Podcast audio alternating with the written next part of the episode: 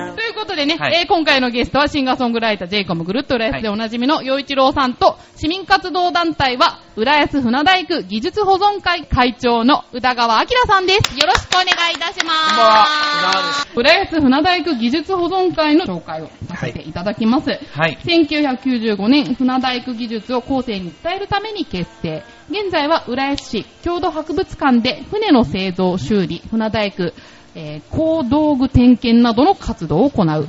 その技術は市無形文化財として指定されているということで、はい。すごいですね。こんななんでだ。ももう95年に結成されてるってことは19年あ、そうですにね。なっているってことですね。もう来年で20年を迎えようとしているということですよね。ね、ということで今日は会長のね、はい歌川さんに来ていただいたんですけれども、はいじゃあちょっとね、あの、わからない方もね、いらっしゃると思うんで、はいえー改めまして、ベカ船を作っておられたということでね、こあーのベカ船ってどんな船のことを言うんでしょう、知ってますよね、うちらさん。まあ、ベカ船はわちゃんと分かってるようなつもりだけど、はい形は分かってるつもりだけど、なんであの形のふ船なのかとかね、そうそうそうそういうのあんまりよく分かってないかもしれない。あそうかうんはい。じゃあ改めて。あのね、はいはい。ベカ船はね、あの、浦安は遠浅だったんで、うんはい。遠浅専用のね、あの、用途に向いてる一人乗りの小さな船。あ、一人乗りなんですそうそうそうそう。これはだけど、青ベカ物語で有名な船ね。はい。そのベカ船っていうので、実際何を取っていたんですかこれはね、はいほとんどがアサリとかね、海苔。アサリ、海苔。海苔をねうん、海苔の畑みたいなとこあるのね。柵って言ってね。へー。へーその中に入っていけんのね。なるほど。じゃあ、小回りが切そうっそうそうてそ。うんだからエンジンはついてなかったの。あ、じゃあ、自分で、一人で漕いであのほ。ら、遠浅だから、はいはい貝でほら、はーあ、貝で行くんですねそうそ。なるほど。へへーーどの辺を回ってたんですか、うん今はほら埋め立てになってるから、あ、そっか。うん、ちょっとどの辺って言われてもね、あーじゃあこの辺はどうだったんですか、順その天堂の時近は。辺かな。順天堂の近辺。うんあー、そうなんだ。じゃあ今の中町、新町地域、あの辺そうだがねその辺だね実際に皆さんが活躍していた場所そうねってことですようーね。ん。両方にあった船かっていうのが何種類かあったっていうことを聞いたんですけど。あのね、まあ、浦安の場合はね、魚を取るのとね、はい。えー貝を取るのと、はい。まあ、大体2通りぐらいだから、5種類から6種類ぐらいだね。へで、ー一番小さいのがベガ船ね。あへーじゃあその5、6種類ある中の一つがベカ船。そうそう。あとはへねー、大きいのもっとね。あ、そうなんですか。じゃあ、ベカ船、ベカ船って言われるのは、うんそのまあ山本周五郎そうそうそうのそう青ベカ物語で出たから、それだけ。そね、有名になったのね。なるほどう。んじゃあ、他の船も呼び方とかってあるんですかうん、だから歌瀬船とか、歌瀬船。歌瀬船へーそれは魚を頬かけて取るのね。あーへーあの、霞ヶ浦と一緒。はへーーえ、それは何人乗りですか大体2人か3あ人。、それでもやっぱり小型なんうんそうそでうすそうね、やっぱりそねうそう、そう基本的に。そうそうそうそう。んあんま大きいのないよ。なるほど。うんへーだから、あとはほら、刺し網とかさ、うんカニを取ったりね。あ、カニ取れるんですそかうそうそうそえう。ー、あ、ちっちゃいカニか。ちょ大きいよ、渡りだも大きいカニん。取れるんですか、うんえー、いいな。そうなんだそういうお船が、まあどれくらいあったんですか何艘ぐらいね調べたことはないんだけれども、漠然としたことなんだけど、ベガムね、戦争以上あったんじゃないのああ、すごい。だってへ、ーあの、ほら、境川はのい橋のたもとになんかね、そういう昔の写真があってあうんうんうん、で、境川の両岸両側にガーッとそのあ船が並んでる写真があって、そうだねあそうだねねあるあるうん一体これ何層ぐらいあるんだろうねと思って見てたんですけど、やっぱり1000ぐらいいっちゃう感じなんですかね。あありましたね。うん一家に一台とかあるんですかそうだね。2層も3層もあるとこもあっわあ。た。うんうだなかんらだでね。それだけあるとなるとそう、そうもちろんこのメンテナンスっていうあーかそう、忙しかった修ね理とか作る人もたくさんいらっしゃるんでしょうね。そうそうね。。うーん6軒ぐらいあったのね、造船所が。あ、6件。うんへー。じゃあそこはもう作ることもする、作って。作っでて、修理もそう、修理もする。あ、そうなんですなんですか。か今はでも技術を持ってるのは宇田川さんだけって聞いたんですけど。現在やってるのは私だけでしょ。あとね、二人、私の兄貴とね、はい。あまあ先輩がもう一人いるけは。ど、はいもう高齢だから、できないから、ね。えーうんえそういうのをこう継承している人っていうのはいるんですいかないんですよ。私しかいないんだよ。えー、もったいなまあ、自分もほら高齢だから。い。いやいやいやいやいやまだ全然お若いですよね。今の話だと若いつもりで言ってるみたいね。高齢なんだよ。元気で。 ああ、そうおいくつななんんでですすか。か、ちなみに。 75歳。 75歳。えーえ、昭和14年前。あそうえあすごい洋一郎さん、すぐわかいやる。早いね僕の父と同じ。あ、そうですか。えーじゃあ、じゃあ若いわ。ありがとうございます。ありがとうございます。えー、そうなんですねね。えー、でもね、その技術を持ってるのが一人だけっていうのはもう貴重な人でも、材ですよね。一体どういうことが作業とか、どういう修理があるのかとか、あうあ、んそっかそっか。うんどんなことをやってらっしゃるんですか、実際。あのね、まあ私がやったのは、まあ昭和29年からね、はいえー35、6年、うんもうちょっとかな、はい。だいたい 8,、うん、8年くらいだからね。うんうんで、まあその、昔はさ、電動工具があんまりないでしょ。ああ、ですかそらうですよね全部手作業、うんだから技術的にも、労力が大変だったのね。そうでしょううんね。重労働だね、だあかーら、体育さんっていうとかっこいいんだけど、なんかそうでもないんだよね、 なんかどこたみたいだよね。じゃあもうその6件、その専業でそれをやる人がいないと成り立たないっていうか、そうだね、んそういう感じですよね。うんで、ほら、件数が多い多くても、おー漁師町だから、いっぱい仕事があったからね、うーん。だから、まあ、その点では苦労しなかったけどね、まあ、だけどほら、修行中の時はさ、辛いよ、やっぱりね、あーそう肉体的にね。うんなるほどね。頭はあんま良くないんだけど、いやいや重労働はほら、したからう。んえ、アキラさんはないくつでその、世界に入っただかんですらか、中学校卒業してたから、すぐ15歳ぐらいでしょ。ああ、そっからもう。そうそうそう。へー職人はね、早ければ早いほどいいそうって言いますもんね。でもね、やっぱりほら、体で覚えんじゃない。うんだから、もう何十年経っても、覚えたものは忘れないんだよ。ああ。すごい。ブランクはこう長いけど。えねそう、なんか図面に残さない記憶と技術の世界っ て。まあそんなことはないんだよ。そうなんですかうやっぱりそこのうちそこのうちの図面があってねう。ん。で、縮小してあんのね。うんで、職人さんは、だからそこの、まあ、親方ね、親方に、これを作れって言われて、うんあの、縮小してあるから、だから10分の1のとかにしてあるのね。うんそれを10倍にして、うんほら、やっていくから、できるんだよ。まああーね、でそううんうん。だから覚える人はそれで覚えちゃうんだけど、あー昔のその職人肩木っていうのはね、はい。あの、あんまり技術を教えないでしょですからね、あ盗まれた見せるけども、消しちゃうんだよ、またね。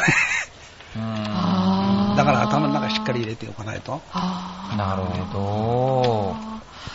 ーへえ、いや、なんか職人の世界って感じですね。。そうそうそうそう船大工になったのは、家業がそうだったから。うちがほら、兄貴が造船所やってたから、そっか。漠然とやっただけね。おーそんな好きじゃなかったね。木田さん、あの、この船大工技術保存会っていうのは、うんうん具体的にこう、いくつかいろんなことやってらっしゃると思うんですけど、うんこう、まあ、柱は何になりますかそうですね、あのね、うん、やはり今はほら、実物作んないから、はい。だからね、えー年間、あのほら、市役所からも補助金もらうじゃない、はいまあ、そういう意味でね、えーっと、若い子も、まあ、あの、会員の中にはそんな若いのいないんだけど、あのね、えー広報でね、募集してね、募集をしあて。の、親子美顔ね教室とかっていうのあるんだよね。あーそれを計画してへね、ーはい年間2、3回ね、はい。やってるんですよ。小さい子っていうか、小学そう、あの、生小ぐらい学の子生対象だねあ。それで、はい。お父さんでもお母さんでも来てね。はい。もうなるべく私らはアドバイスで、はいそのほら、え部品は作ってあげるけど、はい。あの、作らせてね。あ、お船を作るん作でるすのかそうそうそう乗るんじゃなくて。乗るんじゃなくへて、ー模型だから、へそれ好評なんですよ、意外と。あ、それっても楽しそう。えーもうね、うんだからもう木工、そうそうそう木工の流れですもんうえね。んだからね、前はね、J コモに2回ばかり行ってるよ。ああ、 ありがとうございま取す。材したことあるんですかいや、あのー乗ったことあるんですけど、うんその作るのはちょっあと、ーそっかそっはい、僕はないですね。へーなそういう活動してるの。あ、そういうことで、あとほら、博物館の中の展示物が老朽化したり、はい。もうや、やはりほら、材木だから、はいあの傷んでくるじゃない。そうですねそれを免停したりさ。なるほど。うんあ、それじでゃあ、やってる郷土博物館そうのそうあそうの中にあるそう。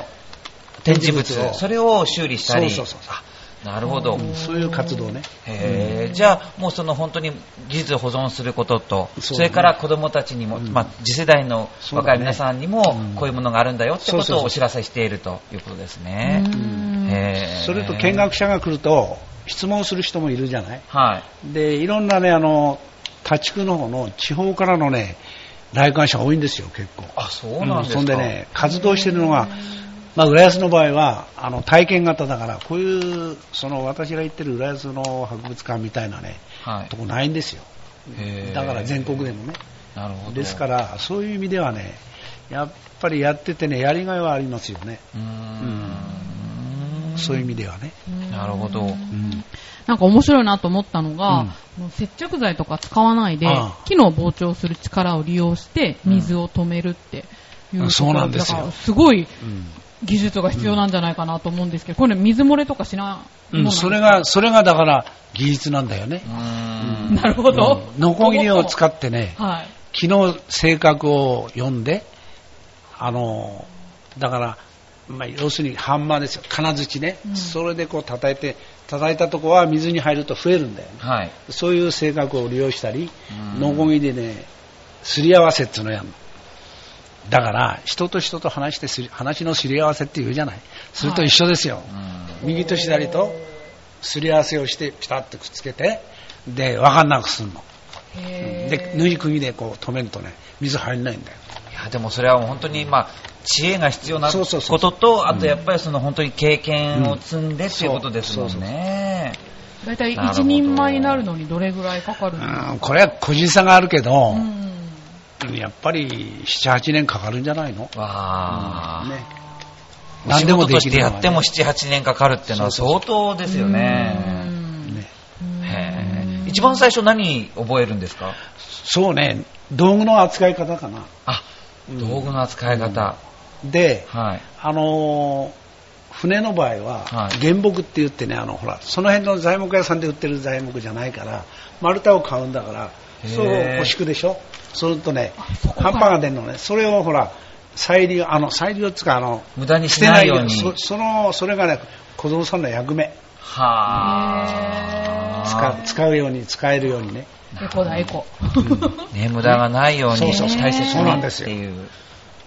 当時はね物が少なかっただろうからえ、実際、材質はどういう木を使うんですか、あのね杉材がね取材でねあ、杉が思う。あとね、うん、あの欅とかね、はい。松とかね、えーあとはヒノキとかね、はあ。杉を使うなんか理由ってあるんですかその、うん、あのね、一番日本では多いし、はい。それと腐らないし、はあ。でそうなんだ扱いやすいから、加工していってるそとう、扱いやすいのねあ加工もしやすいんです、ね、しやすいのあ、そうなんですね。水も止めやすいのね、あ、そうなんですか。一番ねじゃあ、そのベカ舟作るのに、まそあ、うそう適してるのが杉。そうだね、へえ。そうなんかその当時はね、あの漁師さんにとってうん船ってやっぱ生活うん、のものじゃないですか、うんだからなんか家を建てた時よりも自分の船が完成した時の方が感動したっていうそういったことも、まあそうでしょう聞いたことあるんでねす、けどうんはいあのね、肌で感じたことはね、はい、あのうちを作る大工さんと、ううんん船大工さんと、そこのうちの奥さんがどっちを大事にしてるかっつったら、えー旦那はね、生活の糧だからね、あのはい道具だから、はい船をすごすごく大事にするから、はいい、いんですけれども、奥さん方はお金握ってて、で自分の住むとこだとね、そっちの方がね、あの大工さんというのはねあの、いろんな部分でさ、有利な点があったんですよ、あの建築の大工さんは。ああ。そんなの見てね、あ失敗したなと思った時はあるけどね。家に行けば家の方の大工がよか ったんで要はお金、ほら、あの、まあまあまあまあご祝儀もらえるじゃない。あいっぱいあるーそっかあ、いっそぱいんなだかこらと。やっぱり女の人の方が強いんだね。きっとね。特にね、浦安は、うそんそううそうそう言いますよね。ですよね。そういうことね。先ほどあの、ね、おっしゃってたうん、郷土博物館、うんそちらに行くと、うんまあ、いろんな体験とか、その、いろんなもの見れるんですよね。教えてあげるよ。教えてくださる。やった。すぐはで作きりいなや、い方でだろもね、僕うけど。ね、浦安に越してきて、うんいろんなことすごいと思ったけど、あの郷土博物館は、無料で入れて、そうそうそしかもなんかあの、テーマパークじゃないですかう。。そうそうそうそう。はっきり言っうて。ん。これ無料でいいんですよねうん。だから、浦安ってすごいなって思いましたよ。うん。まあ、無料ってことよりも、あれだけいろんなものを残したいっていう皆さんの思いだとか、うんそれから、あの、この、海のこともね、自然のこともよくわかるようになってるじゃないですか。うんだから本当に子供たちにはあそこに行ってもらいたいなって本当に思いますね。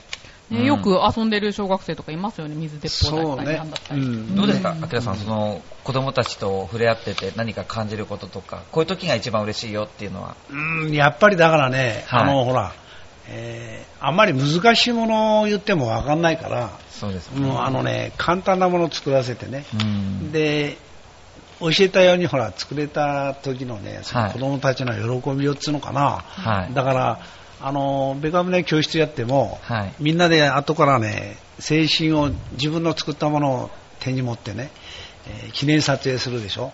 ですごくそれがね、印象に残ってると思うんだよ。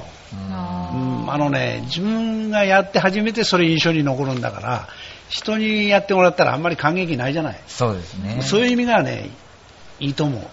でしかもこの木っていう自然なものに触れうん作ったそての喜びう、んしっかりこう形になるって、やっぱすごい感動だろうなって思います。だから喜びでね、その、はいありがとうございましたっていうそのね、はい。感じがね、一番嬉しいね。へ終わった時のね。ーこれからその、まあ、保存会としてはどういうことを、まあ、やっていくっていうか、うんそれ、はあありますとはね、はい後継者がいればいいんだけどね、はいまあ私らも高齢だからね、なかなか、そのね、後継者っていうのは難しいからうん、その辺がちょっと心配だよね。じゃあその、まあ、保存会ってことをまず、まあ、あるよってことを知ってもらう必要がありますよね。そうそうそうだからね、まああの、計画としてはさ、はいまだほら材料も残ってる部分があるからね、はい。多少やりたいなっていう気あるんだけどもね、やはりね、やった以上はね、完成させないとダメだから、はい。だからね、浦安の市長さんにもね、 言われてる部分があるんだけどね、材料あるからね、うんああの、嫁入り船なんか借りてくるじゃない。ー。あー嫁入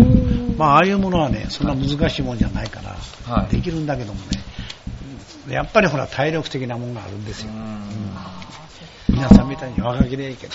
いやでも結構なんかこう浦安にも、まあ、たくさん学校が増えて、それぞれのところでうん PTA のあの親父の会っていうのもあったりしますあけど、ーはいはいうんそういうところの中からいやーちょっと明さんに続いてっていうような人とかねいらっしゃらないのかなとかねまあ、なかなかいないよね。まあそう本当でにも労力のいることだし、うんだってその専業でやって7、8年かかってその磨いた技術、そんな簡単にっていうことはありますけど、うんでもせっかくこのベカ舟があったよって、そうだそねそこの町の子子なんだよってこう伝えていくことを、ね、他の皆さんにもで,、そうです ね、できるといいですよね。ねんそうでもなんか市内のね、小学校がやっぱそういう見学にはい来たりとか、うん来てる来てるうん、ね、まあそういった企画もあるみたいなんでね、うんはいもしちょっと興味のある方はね、うんはい。そうですねうん、ちょっとぜひね、一度、郷土博物館行っていただきたいですね。はい。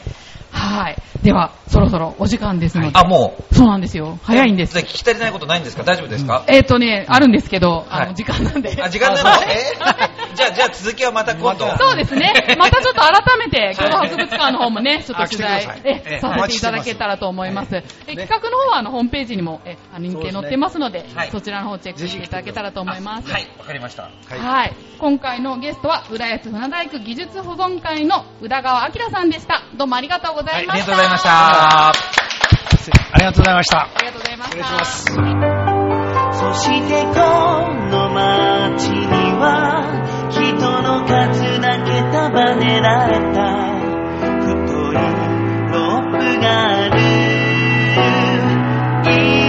今ほどけかけていた絆が空高くつながってゆくよ希望の道知恵と共に歩こうよ